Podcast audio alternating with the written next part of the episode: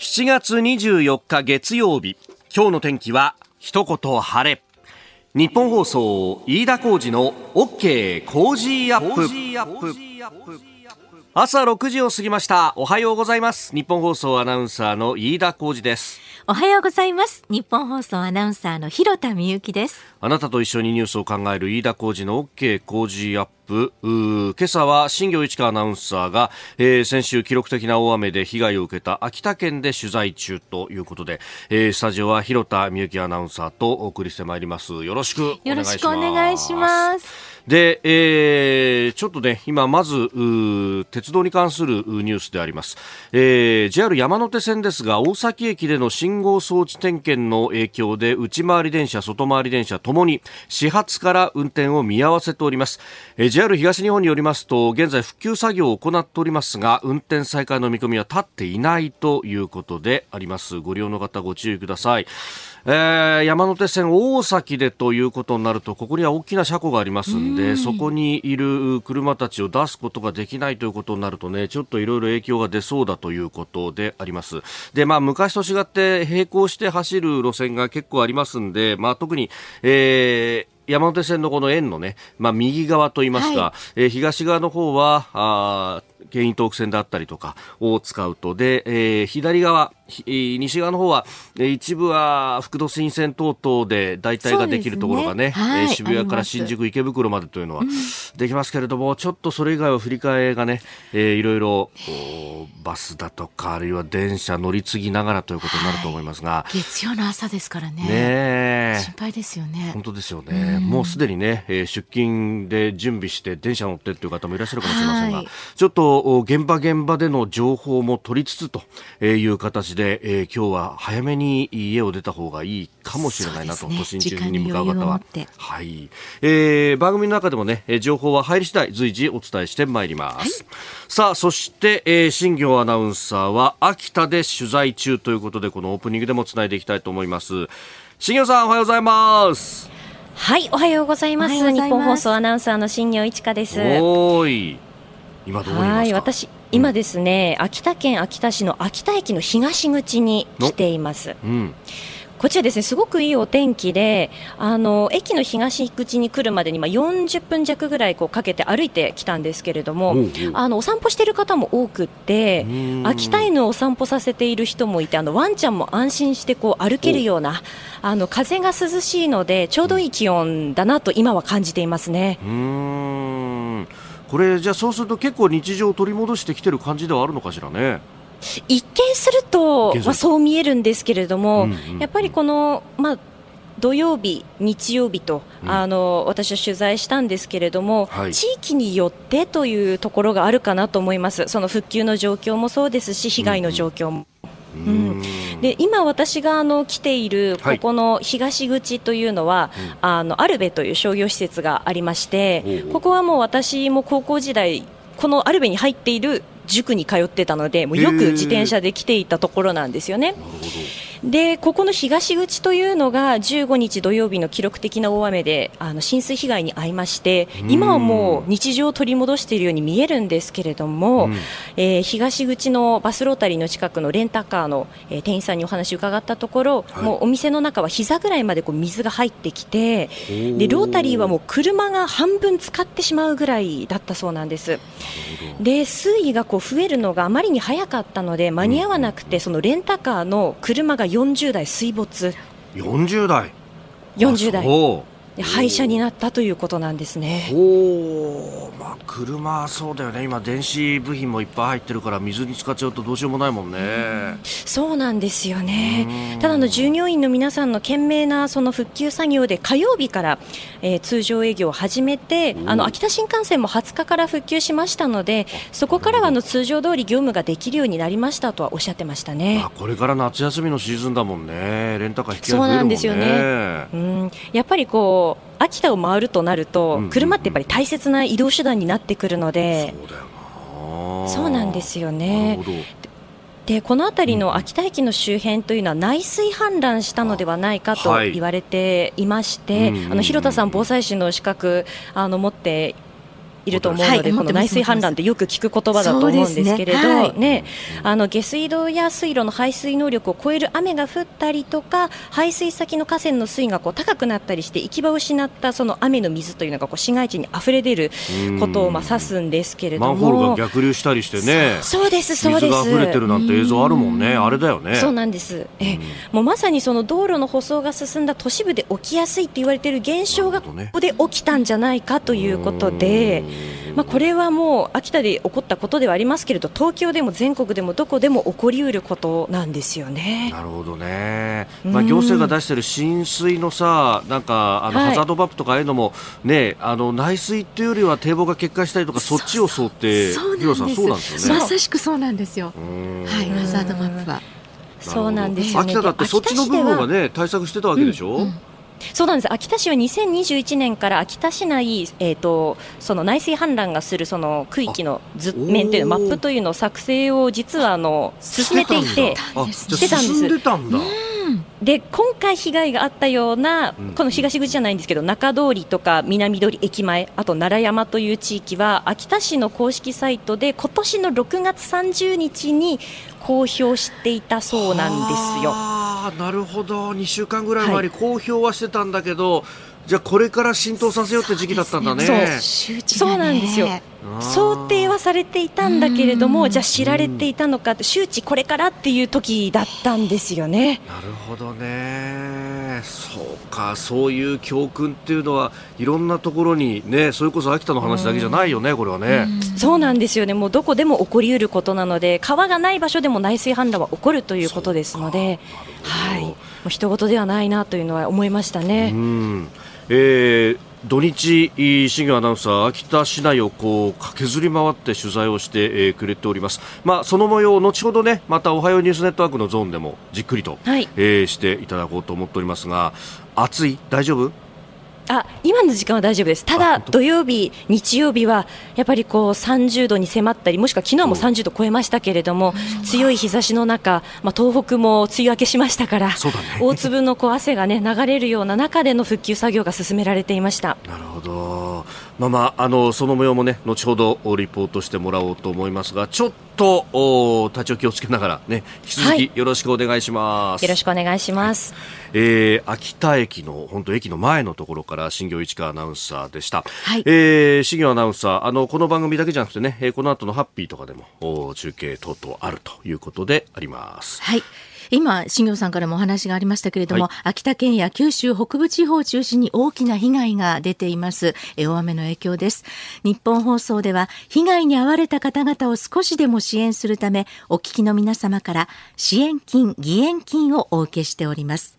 有楽町の日本放送本社では正面玄関に募金箱を設置しています。受付時間は平日の朝8時から夜8時まで。土日祝日はお受けできません。銀行での振り込みも受け付けています。銀行は三菱 UFJ 銀行本店普通預金です。口座番号185-661 185-661 11は6611です。口座名義は日本放送義援金です。なお、大変申し訳ございませんが、振込手数料はご負担いただきたいと思います。皆様の温かいご協力、どうぞよろしくお願いいたします。あなたの声を届けますリスナーズオピニオン。この傾向ジアップはリスナーのあなた、コメンテーター、私、田新行アナウンサー、広田アナウンサー、さらに番組スタッフみんなで作り上げるニュース番組です。えぜひメールやツイッターで番組ご参加ください。今朝のコメンテーターは外交評論家、内閣官房参与三宅邦彦さん。この後6時半過ぎからご登場です。まずは G20 エネルギー省会合について、えー、去年に続いて共同声明は採択できずということです。6時50分過ぎニュース7時またぎ昨日23日から始まった先端半導体装置の輸出規制の強化について。で、えー、さらには7時10分過ぎおはようニュースネットワークのゾーン、えー、先ほども出て、えー、くれました新業市川アナウンサー秋田からのリポート、えー、昨日おとといのね取材の模様を音声交えてお送りいたします、えー、そしてニュースキーワードは NATO ウクライナ理事会について、えー、さらにはスクープアップ週末に行われた令和国民会議令和臨調、えー、岸田総理はじめ、えー、与野党のトップが、えー、討論を行ったということがありましたので、まあ、そのニュースも取り上げてまいります。今週はご意見をいただいた方の中から抽選で毎日3人の方に番組オリジナルのマフラータオルをプレゼントします。プレゼントの応募はおはがきでも受け付けています。郵便番号100-8439日本放送飯田浩二の OK コージーアップまた、コージーアップの番組ホームページにもプレゼント応募フォームがあります。そちらからも応募できますので、ぜひご利用ください。ここが気になるのコーナーです。スタジオ朝刊各紙が入ってまいりました。まあ、あれ週末を受けてというところでありますんで、まあ、紙面としてはバラバラという感じであります。えー、朝日新聞 LP ガス代上乗せ禁止へ関係ない設備費罰則もということで、あのー、集合住宅なんかでコンロとか給湯器とかストーブとか、えー、も含めてですね、まあ、これを無償貸与貸付配管というふうに呼んでいるそうなんですけれども、まあ、配管だとか給湯器などを無償で設置して、えガス会社がですね。でその費用を月々のガス料金に数千上乗せして回収するという慣行があるということなんですけれども、えー、これがまあ他にもねエアコンだとかインターホンだとか洗浄便座だとかまで、えー、含まれちゃってたりなんかして結構こう上乗せ料金が高いんだということ。そしてあのー、まあねえー、個人の住宅であれば、そうは言っても安いところにこう乗り換えとかができるんですけれども、うん、集合住宅の場合は大家さんがそれを決めるんで、えー、実際に払っているう、はい、ね、賃借している人たちが、えー、自由に決められないと、これはおかしいじゃないかと、結構あの、年間に2000件ほど消費生活センターにも苦情が寄せられているということで、えさすがに経産省もこれはまずいだろうということになって、えー、罰則も含めて、えー、検討するんだというのが朝日の一面であります。えー、それから読売一面は後発や企業再編を促す安定供給へ規模拡大ということで、まあ、ジェネリック医薬品ってねもう結構おこれメジャーになってきてますけれども、あのー、このね、えー、最大手の会社、まあ、日本においての最大手、えー、の会社等々というところが、まあ、いろいろね、あの、品質の不正が明らかになったりなんかしてでそれでラインが止まっちゃうともう供給ができないということがあここ最近結構起こっていたということがあって、まあ、その辺で、えー、規模を拡大して安定的に供給しようというふうに再編を促す、えー、動きが出てきているということ、まあ、厚生労働省などが旗振り役となっているというところであります。えー、まあ、そして気になる記事ということは、これを書いてきたかというのがですね、あの、毎日新聞の月曜日に2面に必ず載っている、風知草というコラムがございます。えー、これ、毎日新聞の特別編集員の山田隆夫さんという方が書いていて、まあ結構ね、あの、政局の突っ込んだネタなんかを書いてるんですが、えー、今日の見出しは、所詮週刊誌ネタ、はてなということで、あの、木内、いや、ごめんなさい、あの、木原誠二官房副長官のをめぐるですね週刊文春の一連の報道というのを取り上げてます。これあのまあ6週連続でね、愛人問題などを報じているということですけれども、まあ、衝撃的だったのはというふうに、えー、記事で書いているのは、えー、木原夫人は殺人事件の重要参考人だったという7月13日号、括弧6日発売だったということで、まあ、あ松野官房長官記者会見で質問がなされ、松野は、えー、お答えする立場にないコメントは控えると連発、松野の口ぶりには、所詮、週刊誌ネタではないかという内心憤る響きがあったというふうに、まあ、山田さんはね、えー、書いているということなんですが、まあ、あただ、あこのね、一連の経緯等々週刊誌に載っていることを、まずこう、紹介をして、そして、まあ、あこれについてですね、えー、木原は何も語らず、えー、代理人がマスコミ史上稀に見る人権侵害と刑事告訴する旨書面で司法記者クラブに通知したと。そして警察は、えー、事件性は認められないという公式見解を維持と。えー、新聞テレビが報道をためらう理由はそこにあるというふうに書いていて、あそうなんですよ。結構ね、これあのネット週刊誌で話題になっているるだけにというところではあるんですけれども、まあ、あ本人は当然官房長官も迷惑を改め具体的に反論した方がいいというふうに、えー、記事は綴っております。まああのねえー、説明責任というものは確かにいろんなところで聞かれますけれども、まあ、これだけね会見で聞かれているだけにというようなところが、えー、あったようであります。この時間からコメンテーターの方々ご登場。今朝は外交評論家、内閣官房参与、三宅邦彦さんです。おはようございます。よろしくお願いいたします。さあ、まずは、あ22日、まあ、土曜日にね、えー、行われたあ G20 エネルギー省会合、インドで行われましたけれども、まあ、共同声明の採択見送られたということがニュースになっておりました。うん、まあ、予想通り出なかったですよね。うん、まあ、もともとね、G20 っていうのは G7 もそうだったけど、はい、最初は経済会合だったわけです。首脳会合。はい、ところが、まあ、G7 の場合には、まあ、かなりあの意見が一致するところが多いんで政治的な分野に入っていったんだけど、はい、G20 は基本的に経済ですよね。ですから、ここであの政治的に機微なあの共同声明を出すっていうのはそもそもまず難しい。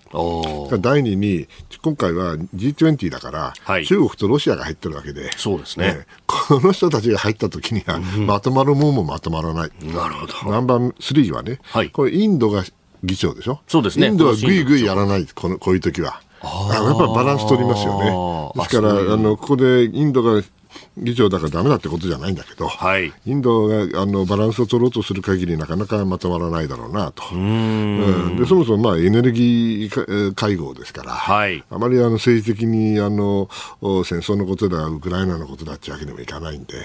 まあ、なかなかあの仕方がないのかなという気はいたしますね。なるほど。まあ、一定の成果はあったと思いますけれども。うん。まあね、CO2 の話だとか、再生可能エネルギーだとかまあ、それが本来議論すべきことなんだけど、みんな期待値高いから、ね、共同声明であのウクライナを支援したり、はい、もしくはロシアを非難したりとか、うん、でも出るわけないんですよ、残念ですけどね。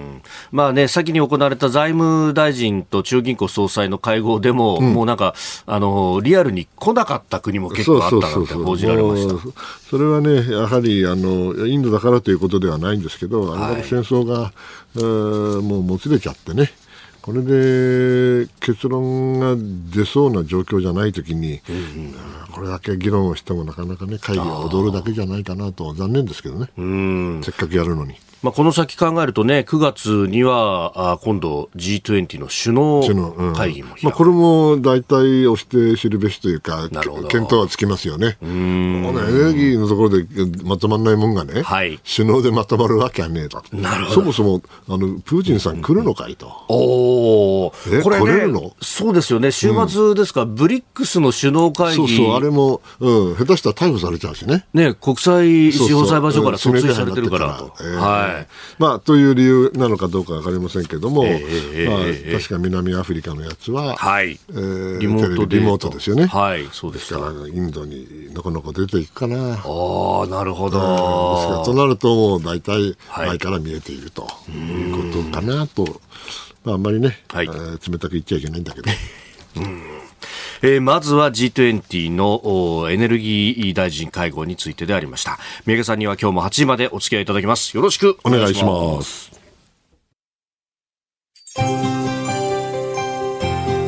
お聞きの配信プログラムは日本放送飯田浩司の OK コージーアップの再編集版です。ポッドキャスト YouTube でお聞きのあなた通勤や移動中に最新ニュースを押さえておきたい方放送内容を少しでも早く知りたい方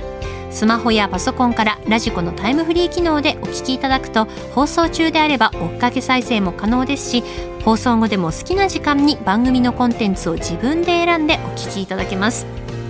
毎朝6時の生放送では登場するコメンテーターの最近の活動はもちろんたっぷりとニュース解説をお送りしています。レギュラーコメンテーターに加えて専門家と随時つないで掘り下げてお送りしています。日本放送のエリア内でお聞きの皆さんラジコラジコのタイムフリーでチェックしてくださいツイッターでは最新情報を発信中ぜひフォローして番組にご参加くださいあなたと一緒にニュースを考える飯田浩二の OK 工事アップ。コメンテーターの方々と7時をまたいでニュースを掘り下げてまいります。今朝は外交評論家、内閣官房参与、三宅邦彦さんです。引き続きよろしくお願いします。えー、まず為替の値動きをお伝えしておきます。円相場ですが1ドル141円80銭付近での取引となっております。それから電車に関する情報ですが JR 山手線お伝えしております通り大崎駅での信号装置故障の影響で内回り外回りともに全線で運転を見合わせております。で JR 東日本によりますと復旧作業難航とのことで、えー、運転再開は正午ごろこの後12時頃の見込みだということであります。午前中いっぱいは山手線が動かないということも、えー、織り込みながら動かなければいけないということであります。ご利用の方ご注意ください。あのー、様々多分振り替えが案内されると思いますけれども、並行する京浜特線であったりとか、あるいは湘南新宿ライン等々を使ってと、ね、いうことになると思います。えー、ちょっとね、早めに行動しないと今日は間に合わなくなるかもしれないということでありますので、えー、ご利用の方ご注意ください。くださいえ、情報は入り次第またお伝えしてまいります。さて、ではこの時間取り上げるニュースはこちらです。先端半導体の製造装置、昨日から輸出の規制を強化。政府は昨日23日から先端半導体の製造装置23品目について輸出規制を強化する措置を始めました政府が輸出管理の仕組みが整っていると認めたアメリカや韓国など42の国や地域への輸出よりも中国などに輸出する際の手続きが厳しくなり毎回経済産業大臣の許可が必要となります。先端半導体についての規制。だから中国がかなり困り始めるだろうと思うんですよね、でこのニュースを聞いててね、私はね、はい、まあ、ちょっと飛躍してるかもしれないけど、えー、戦前ね、はい、日本が、はい、この太平洋戦争に行く前に、あの石油の禁輸をやられましたよね。ああれを ABCD 法にも確か昔そういうふうに習った。ABCD ってアメリカ、ブリティッシュ、B、イギリスでしょ、はい、C がチャイナで、はい、D があオランダ。オランダ。ね、はい、これね、今ね、まあ B はない抜けちゃって C もないけど、A、AD は残ってるんですよね。ああ、えー、このアメリカとオランダ。がアメリカ、中国に対して厳しい措置を取ってる。まあ加工技術だけじゃなくて、はい、えー、設計ソフトまでね、含めてかなり広範な、はい、ああ金融を輸出輸出規制をしてるわけで、これにまあ日本も入ってくるということですから、まあ ABCD じゃなくて AJD だと言ってるんだけど、はい、これね、まああの、別に困らせるためにやってるんじゃなくて、本来はその中国が持っていないものを出したくない。はいね、中国が持っているものはこれ仕方がないわけですよ。だけど今の中国の技術は私は専門家ではないけれども、うん、基本的にはあのあらゆる技術で1世代から2世代遅れてるんですよね。ですからこれで最先端のものを出しちゃえば、はい、それだけ 中国の軍事技術それから業界での優位がこう高まるわけなんで、これはあのやはりこのままにしておけないということなんでしょう。はい、まあ、あの徐々にではありますけど、ボディーブローのように効いてくると思うんですよね。で、まあ、もちろん中国も対抗措置を取ると思うんですが、はい、これ真綿で締められるような思いをしている人たちもいるだろうと、特に業界の人たちはいると思います。でこれを、まあ、なんとか打開するためにね、はい、米中があ、まあ、外務外務大臣レベルでももう最近で2回会ってますよね、はい、だけど全然成果がないんですよね。ね私はこの会うこと自体はいいですよと、うん、これはあのいわゆる信頼醸成措置といってね、はい、相手が何するか分かんないような状態になるのは怖いから、うん、相手が誤算をしないように、ちゃんと信頼を醸成する、まあ、コンタクトを取りましょうと、はい、まあ、そこまではいいんだけど、これもまあ戦前の日本でもまあなんとか日米でやったわけですよね。えー、だけど、それはあの限度があるでしょう。うん、だってこれだけあのボディーブロー真当てでやらってこられたらね、はい、日本だってつついに最後はまあ暴発しちゃったわけだ。これがあの同じだというつもりはないんですけれども、はい、やはりあの中国も巻き返しはやってるだろうけど、えやはり、えー、どっかでこれ折れちゃうんじゃないかと、それを心配してるんですよね。ですからその意味では、あのちゃんとこの全体の話し合いがうまく、はい、うんつながっていくことがね、大事だろうなとは思いますね。これ、習近平体制が3期目に入って、はい、で、それまで、まあ、アメリカとの交渉をやってきた人たち、いわゆる知米派と呼ばれるような人たちの中で、うん、まあ、あの、経済安保やってた劉鶴さんという方も、うん、まあ、あの、一線の役職は退く形になったりとか、はいはい、これ、どうなんですかね、その辺の対話のルートってものが細ってるんじゃないかという指摘もあります。の今、具体的に誰と誰があの、えー、水面下でスタートつながってるかは私は知りませんが、ただ、全体を見て分かることはね、はい、やはりあの経済官僚、いわゆるテクノクラートですよね、はい、中国のテクノクラートのこの地位がね、はい、全体として下がってるような気がする。で政治の人たちの方が強くなってるから、逆に言うと、業界のもしくは現場のもしくはマーケットの現状というか実情を知っている人たちの声がね十分にあの伝わっていないんじゃないか。もしくはそれが十分じゃないんじゃないかと。という恐れはあると思うんですよね。ですからその意味ではちょっとあの心配ではあります。あまあ本当ねその辺があるのか週末ちょっとニュースに出てきたのが、うん、えー、あのヘンリー・キッシンジャー氏が中国に行ってと100歳ですって。まあね、長寿は結構なんですけどね。えー、でも中国はね、何、100歳のおじいちゃんに頼ってるの？というような、ね、うん、もちろんそれはあの井戸を掘った人だから大事にするのは分かるけども、はい、ニクソン政権のね。そうそうそう。だけどあの時とは全然状況が違う。あの時はソ連が、ね、はい、強力になって、えー、それで米中が結ぶことによってなんとか新しい枠組みを作ろうとしたんだけど、はい、今や中国が強大化してるわけだから、今、キッシンジャーがやったようなことを繰り返すはずがないんですよね。あとね、もう一点ね、はい、大事なことを言わなきゃいけないのは、はい、この先端半導体をね、えー、これからまあ規制をするときに、日本はまあ、その、どうなるかなとこまあ見ているわけですけども、えーはい、しかしね、今あの、ただ単に技術規制とかそれだけじゃなくてですね、うんうんうん実は人材流出、もしくは人材の引き抜き、はい、これがあの大きなポイントですよね。ただ技術だけじゃなくて、それを使える人間をどれだけ確保できるか、ね、はい、そうするとね、今中国では、アメリカが厳しい規制やってるから、アメリカ人の技術者が、うん中国からあの報道等によればですよ、はい、あの流出してると、ね、それに対して、まあ、韓国はどうしようかどうしようかと見てるんだけども、はい、日本の場合も実はあの引き抜きが始まってるって話も聞きますよね。ですからそれはね結構大きな話なんで、これあの要するに日本でも給料安いしね、はい、えー、で待遇も良くないから。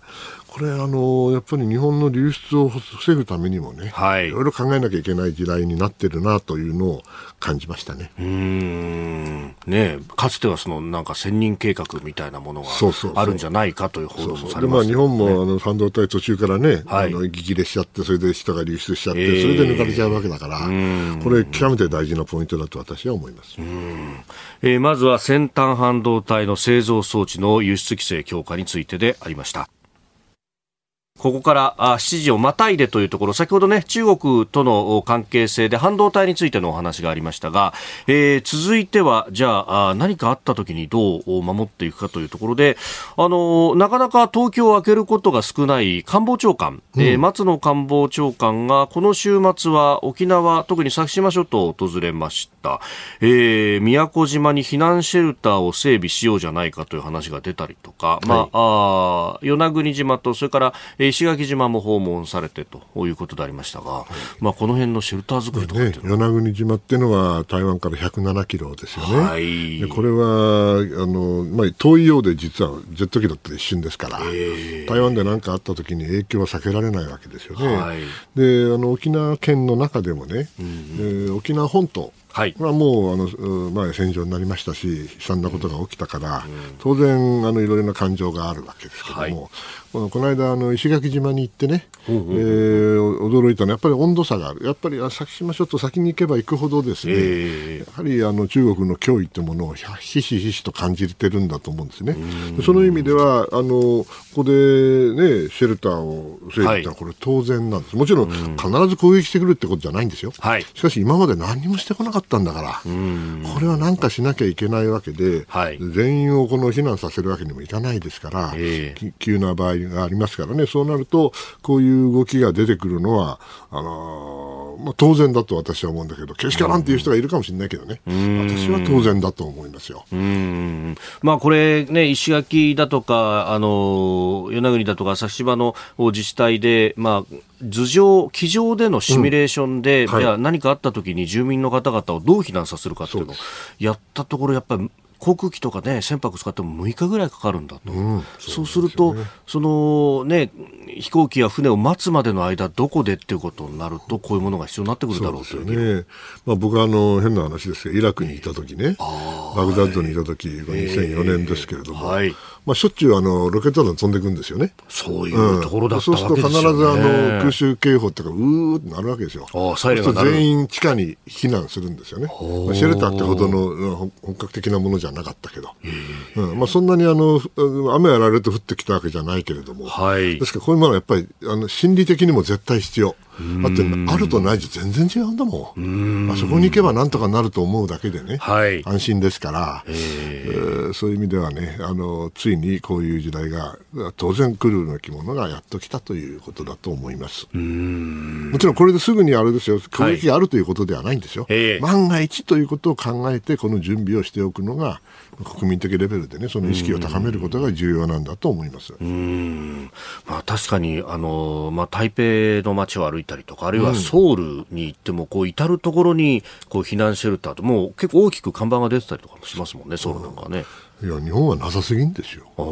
なさすぎんですよ。まあ、それがいいか良かったのかもしれません。今まではね。今までは、ね、うん、でも今までと同じようにこれが続くという保証もない。だとすれば何かしておかなきゃいけない。いいことですよね。広田みゆきアナウンサーは、はい、あの韓国で暮らしてらっしゃったことがそうですね。3年間暮らしてました。避難訓練とかあるもんなんですか？避難訓練はないんですけれど、月に1回あのお昼ぐらいになりますとみんなで、うん、え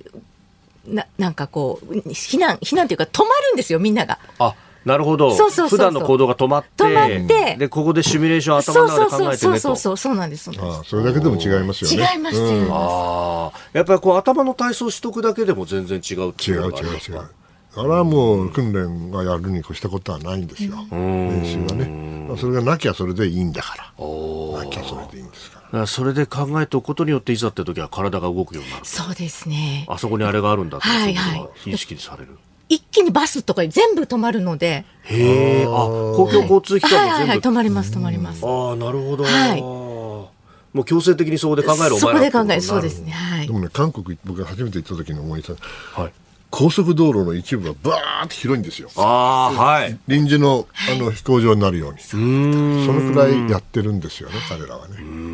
それがリアルな安全保障であったそうです。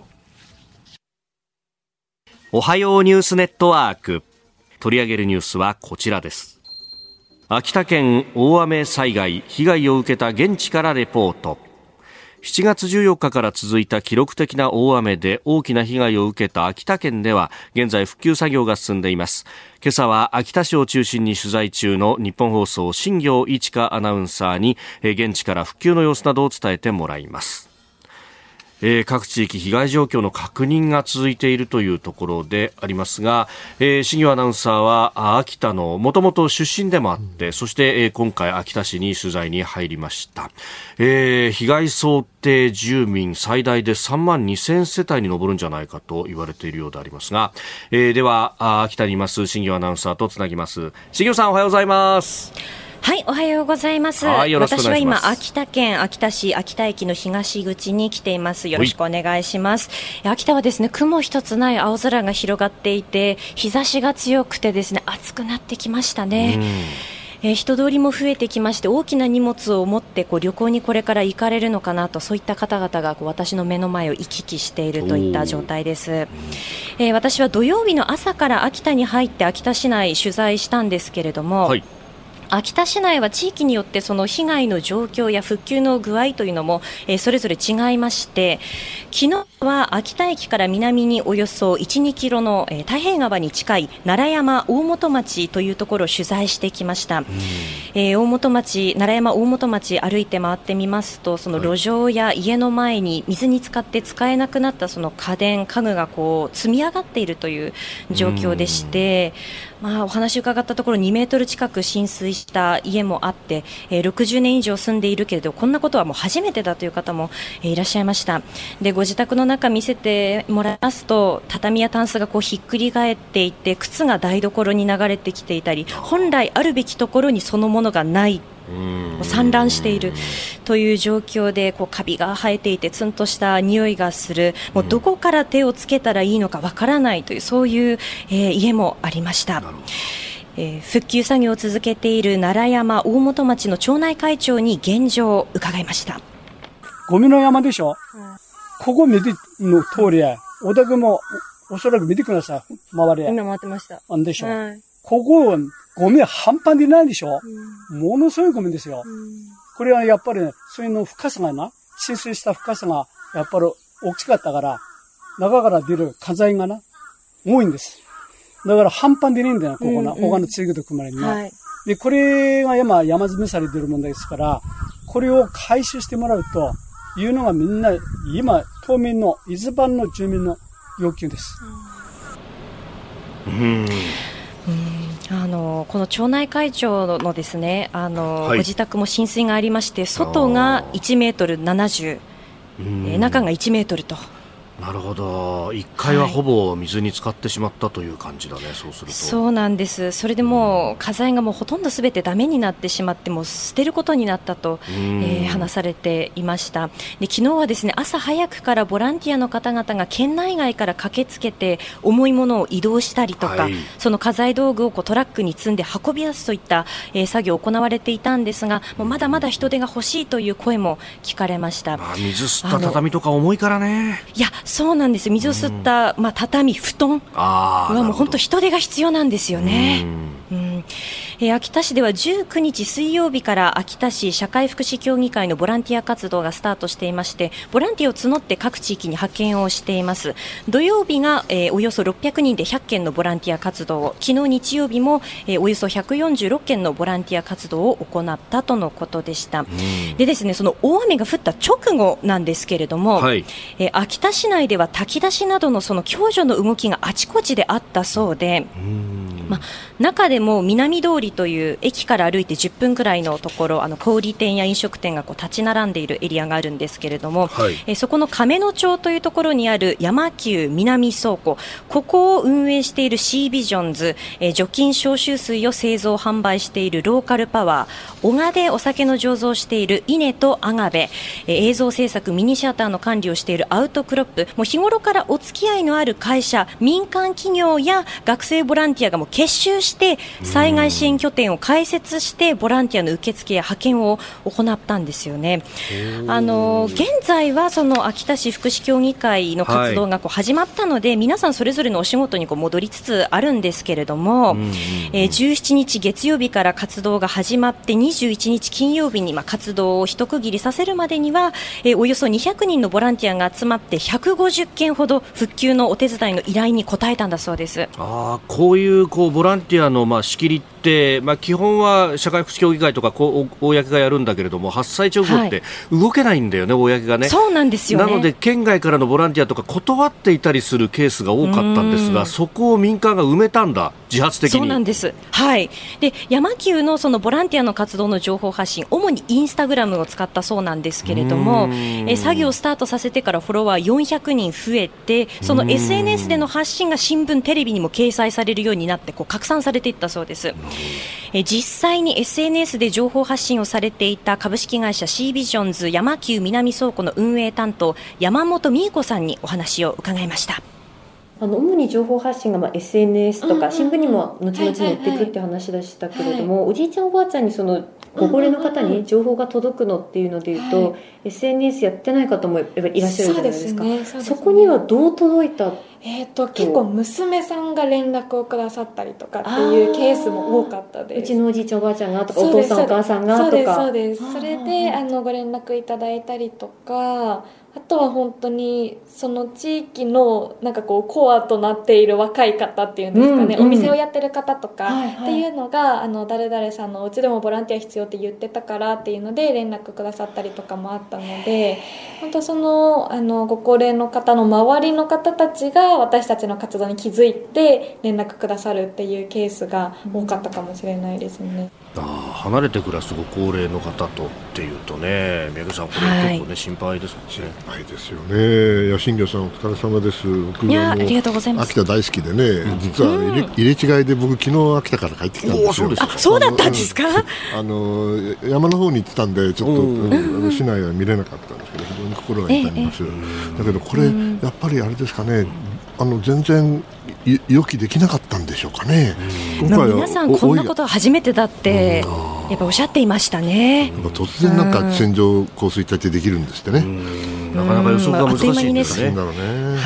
そうなんですよね。で、あの山本美恵子さん、そのまあ情報を発信していった中で、どうやったらこう届けられるのかなというのをずっとこう悩み続けたと、情報の格差を感じたそうなんですよね。で、あの先ほどの奈良山大本町の町内会長も、まあ情報がその市のホームページで発信されているようだけれど、お年寄りはそのパソコン使える人が少ないと、こういう状況になった時の情報伝達の方法について、これから勉強しないといけない。今までやってこなかったのがあだになってしまった、そこは反省しているとおっしゃってたんですよね。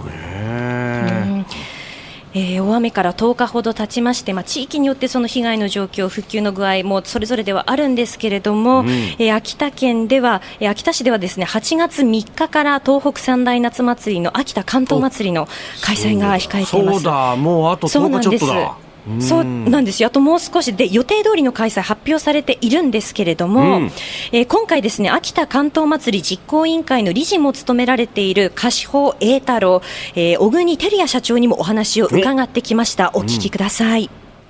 うん、これから秋田はね関東のシーズンを迎えるところですよね。うん。うん、そうそう。だから関東も8月の3日から6日まで4日間秋田でやりますけどももう完全に今準備もできてて観覧席なんかもスタンバイ OK ですから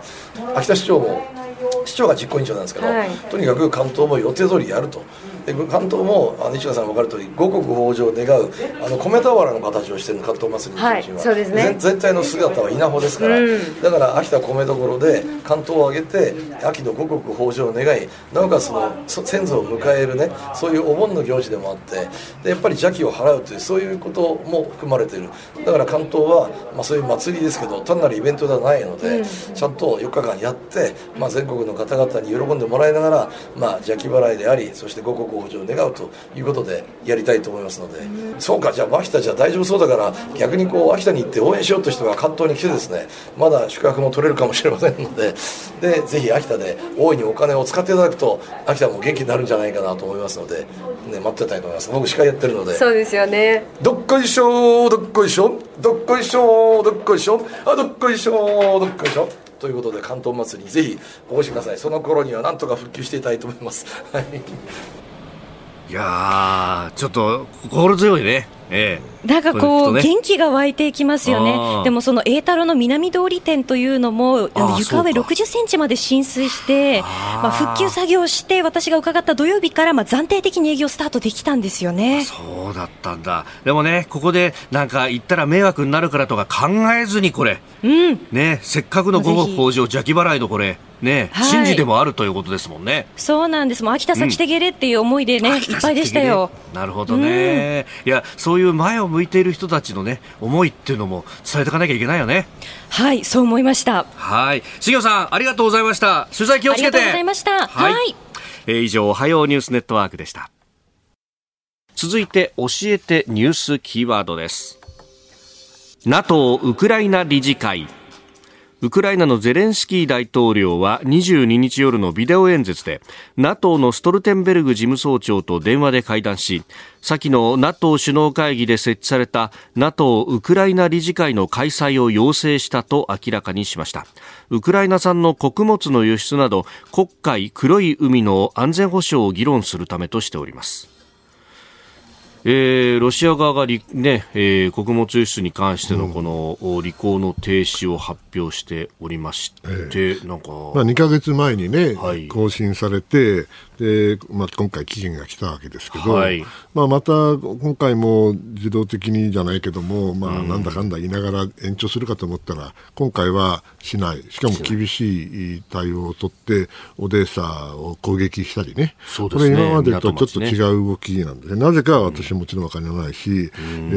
ー、まあ、見てきたような嘘を言うつもりはないけれども、はい、おそらく今回本気になった理由は、はい、ある程度、NATO 側がまたこう攻勢を出てきて、それからウクライナの攻勢もあの軍事的な攻勢も出てきましたね、はい、それの割にはロシアにある程度余裕ができたのかちょっとわからないですけれども、とにかく今回局面が若干変わっている当然のことながらゼレンスキーさんはこうせっかくできた理事会ですから、はい、これは早速使おうと。まあ、早速使うということは、まあ、その対等のの立場で話し合うということだけど、まあ、要するに話し合えば話し合うほどこの穀物の問題が出てきて、でそれだけ NATO とウクライナが近づくと、はい。ね、これを、あの NATO 側がどのように考えるかっていうのもやっぱポイントになるだろうなと思いますね。ですから非常に、あのー、まあ、巧妙な動きではあるんですけれども、えー、これあのすんなりといくかなと、やはりロシア側の動きを見ながら、見極めながら、やっていくのかなという気がいたします。うん。まあ、この穀物ってものは、ウクライナにとってはもう、ね、輸出品目として非常に大きい、えー、大きいですよね、ロシアの方もね、あの文句を言ってるんだけれども、えー、ロシアはいろんな方法で出せるわけですよね、他にもカスピ海通したり、はい、それからあの他の陸路でも出せるんだろうと、ある程度はね、えー、ですけど、ウクライナにとってはなかなかそこが難しいということで、やはりロシアとしてはこれを機会にですねあの今までのやられているいろんな制裁とか、はい、構成を跳ねのけたいと。いうふうに思ってるんだろうなと思いますね。うん。まあ、ウクライナの反転攻勢がある、あるというふうに言われていて、もう実際に始まっているともされていますが、はい、この進み具合っていうのは、宮家さん、えー、私、いつも言ってるんですけどね、はい、あのえー、攻撃をするためには、はい防御の3倍の兵力が必要だって昔から言われてるんですよ。もちろん今回、あの状況が大きく違いますから、近代兵器も入ってるしね、はい、簡単には言えないんだけれども、ウクライナがじゃあ、ロシアの3倍の兵力を持ってるかって持ってないですよ。うん、そして、えー、NATO の最新の兵器は入っててるし、使ってるわけですけど、うん、当然のことがロシアもね、もう準備をしていて、えー、地雷原はしっかり作った、塹壕も作った、ロシアは攻撃よりも防御の方がうまいと言われているわけですから、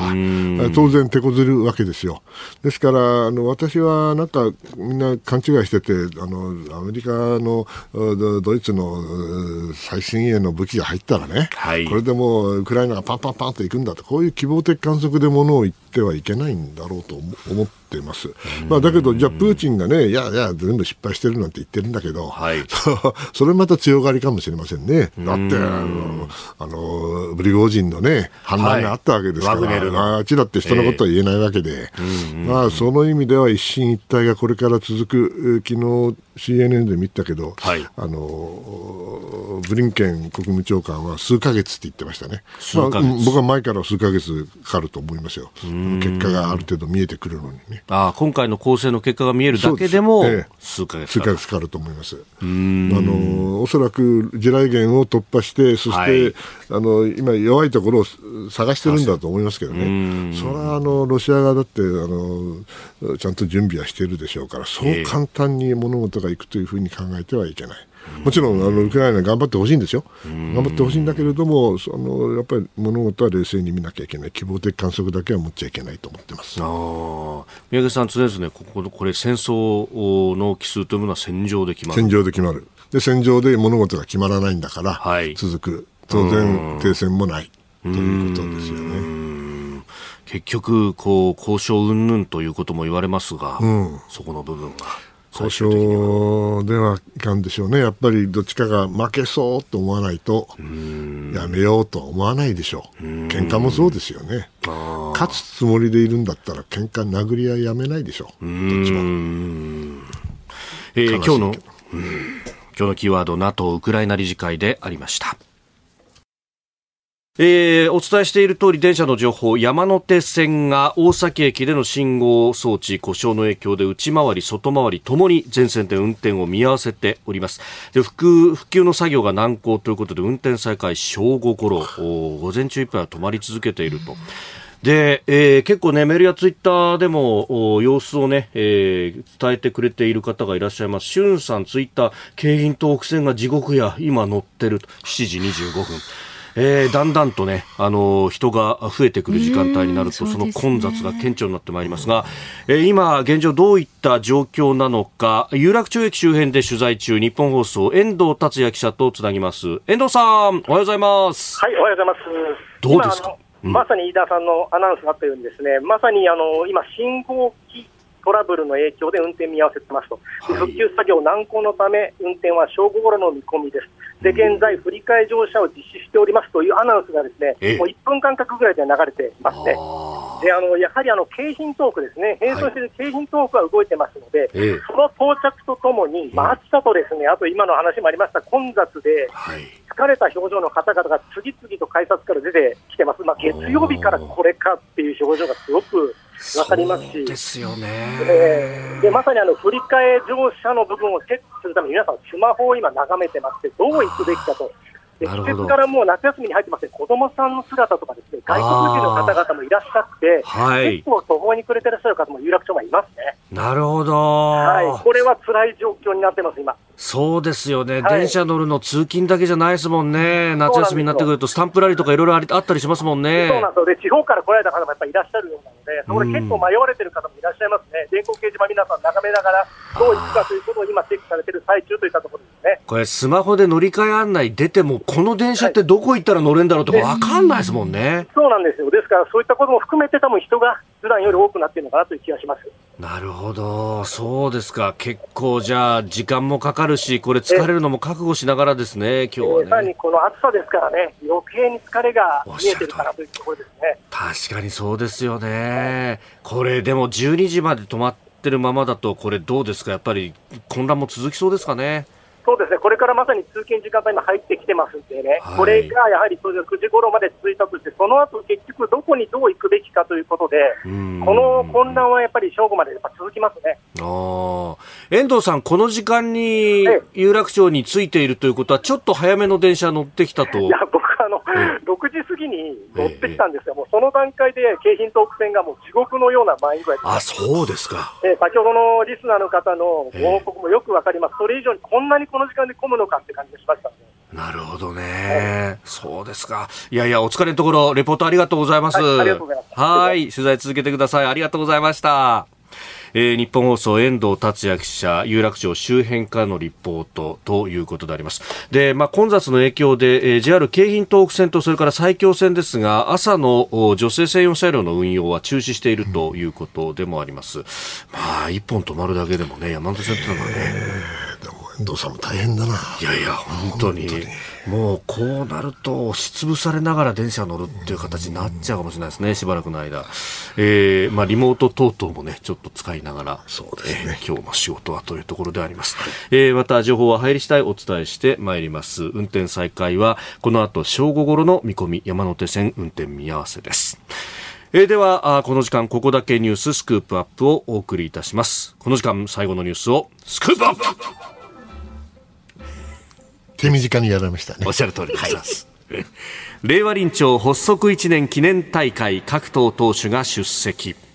財界人や学者などの政策提言を行う令和国民会議通称令和臨調の発足1年を記念した会合が22日に行われ岸田総理をはじめ各党党首が出席しました岸田総理は講演で時代は大きく変化している国会の運び方やありようも変わらなければならないと話しました